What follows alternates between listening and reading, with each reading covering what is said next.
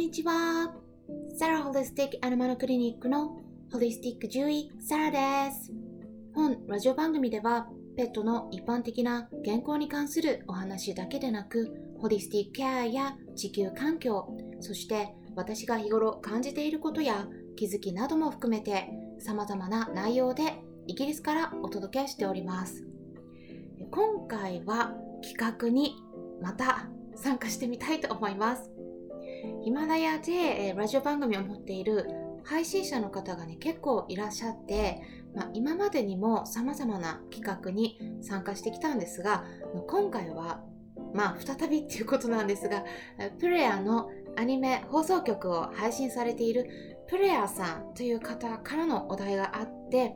再び企画に参加させてもらうことになりました。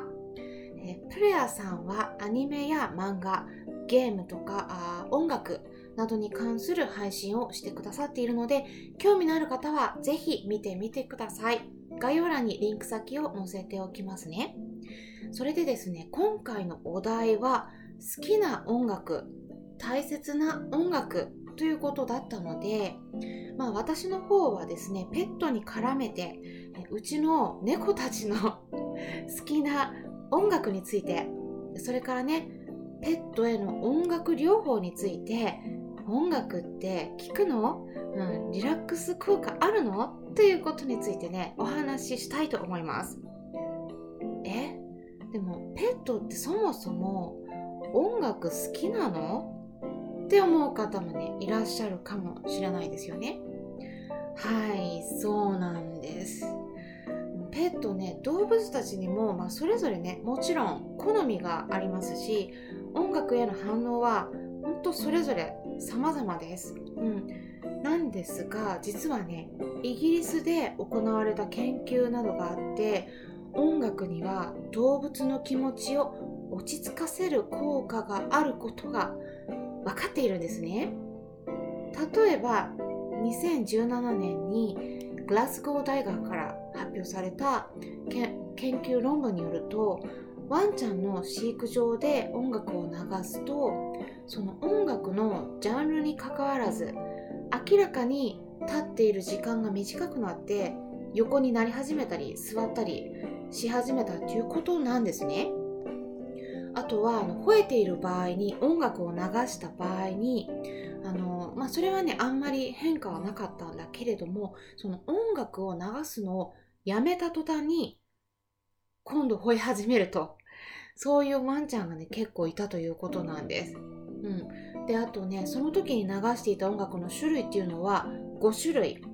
具体的には、ソフトロック、えー、モータウン、あとポップ、レゲエ、えー、そしてクラシカルミュージックというね、5つのジャンルだったんですが、どれもストレスを減らす効果を持つ可能性があるという結果だったんです。まあ、そういったことからイギリスでは動物保護施設とか動物病院でもね一部音楽を流すところもあるんですね。それは動物のストレスを減らすためです。特にね金属音とか結構ね壁に反応する子いますよねそういう音とかあと他のワンちゃんが泣いてたりとかねするとやっぱりねそれはうるさいなって感じでねストレスになります。ですからそういった音をねかき消すっていう効果もあるんですね、うん、といってもね、まあ、イギリスでもね全ての動物病院で音楽が利用されているわけではなくてまあどちらかというとまだまだ少数派ですしあと日本ではねほとんどないと思うんですが、まあ、こういったできるだけ動物たちのストレスを減らすような取り組みがもっとね広まるといいなって私は思っています。あとはねワンちゃんだけではなくて猫ちゃんに関してもその他にもえっと今年ですね。うん今年の2月だったと思うんですがアメリカのルイジアナ州立大学からの研究結果が出ていてで猫ちゃんの方でもその動物病院で音楽をかけた方が音楽をかけなかった場合と比べてよりストレスが減ったということなんですね。うん、でねちなみにこの猫ちゃんの研究の方ではね、うん、音楽の種類、うん、どんなものがね効果あったかっていうと、うん、クラシック音楽よりも猫ちゃん専用の音楽の方が効果があったという結果が出ています。でそのね猫ちゃん専用の音楽っていうのがどういうものなのか気になりますよね。聞いてみるとね喉をゴロゴロ鳴らす音が入っていたりします、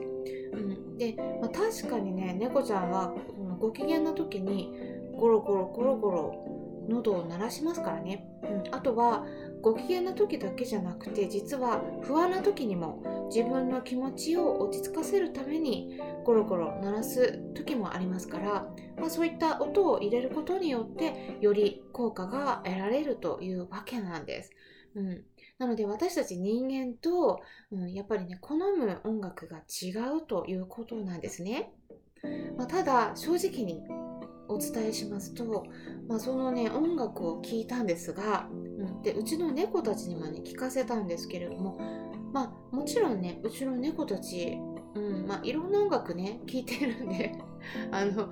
まあどれでもね結構落ち着くんですね、まあ、でただね普通に落ち着いてはいたんだけれどもあのなんかね私個人的にはね人間的にはねなんかあんまり好きじゃなかったですね。うんあのなんか人間にとってはねちょっとなんかノイズが入ってる感じなんですよね。うん。ね。どんな音楽か気になります？皆さんもどんな音楽かね聞いてみたくないですか？この音楽に関してはアメリカで販売されているものなんですね。え買えないの？買わないといけないの？聞けないの？って思いませんか？それがサンプルの音楽がウェブサイトでちょっとね聴けるんです。興味のある方はぜひ聞いてみてください。概要欄に URL を載せておきますね。ただね、まあ、うちの猫たちもねこの音楽でもねまあまあ落ち着いてはいるんですけれどもまあね様子を見てると あのこれは私の主観が入ってるかもしれないんですがただそれよりも最近ね好きな音楽があるみたいなんです。なんかマイブームっていうやつですかね。どんな音楽か言いますとジブリのねちょっと今ジョバニーが泣いたね。あお返事した？お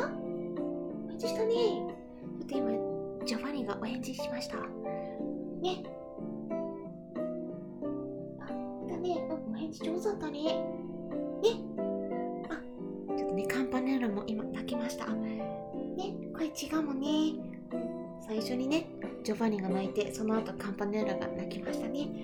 毎日よさねねちょっとね今2人とも私の周りにいるんですけれどもちょっとねお話がね中断されましたが。あのね彼らの好きな音楽はジブリの代表的な音楽をピアノで流している音楽です。あの風の谷のナウシカとかもののけ姫とか崖の上のポニョとかいろんな映画で使われた名曲がピアノで演奏されているんですけれどもこれがねすごくスローペースになっているんですね。うん、であとはあの時々ね夜に聞こえるような虫の音とかも入っていたりして、まあ、私たち人間にとってもすごくリラックスできるような眠りを誘うような音楽になっていますのでそちらもね是非合わせて聴いてみていただくといいのではないかなと思います。あのこの音楽流すとねうちの猫たちが 近寄ってきて私の隣で寝始めるんです。皆さんもぜひ試してみて何か反応があったらどんな反応が見られたかぜひ私に教えてください。私もね他の猫ちゃんたちどんな反応するのかなあとねあのワンちゃんでも結構ねそういったスローペースのピアノの音楽を好むことが多いと言われていますのでワンちゃんにも結構合いますよ。で私の周りの他の飼い主さんからもねあのおすすめしてるのでお話をお伺いするとね結構ねワンちゃんも聞かせると結構寝てくれるというお話があります。で具体的にはね YouTube の検索画面で「おやすみジブリ」この「おやすみ」はひらがなジブリはカタカナですね「おやすみジブリ」というワードを入力していただくと出てくると思います。まあ、もしくは、このあのピアノ音楽の YouTube チャンネルがあってでそのチャンネル名が英文字で KNO ピアノミュージックというものになりますので KNO ですね。ピアノミュージックこれ全部英語ですね。うん。になります。でそれでね探していただいてもいいかもしれないです、まあ、こんな感じで今回は私の話ではなく うちの猫たちの大好きな音楽についてお伝えしました、まあ、他にもねいろいろとあるんですけれども最近ねこれが一番好きみたいなんですね。うん。すっごくねリラックスできます。うん。私も結構好きで聴いてるんですね。皆さんと一緒に暮らす動物たちもね音楽好きな子が結構いると思います。うん、私がね昔飼っていた犬のシェルティの子はテリーはテリーという名前だったんですけれどもね私が笛を吹くと遠吠えを始めて一緒に歌ったりしてたんですね。そういう子もいます。音楽には心を動かすパワーがありますね。それは動物にとってもきっと同じではないかなと思います今回も最後まで視聴していただきありがとうございました参考になったという方はよろしければいいねボタンのクリックとかフォローもしていただけたら嬉しいです。それではまたお会いしましょう。ホリスティック獣医、サラでした。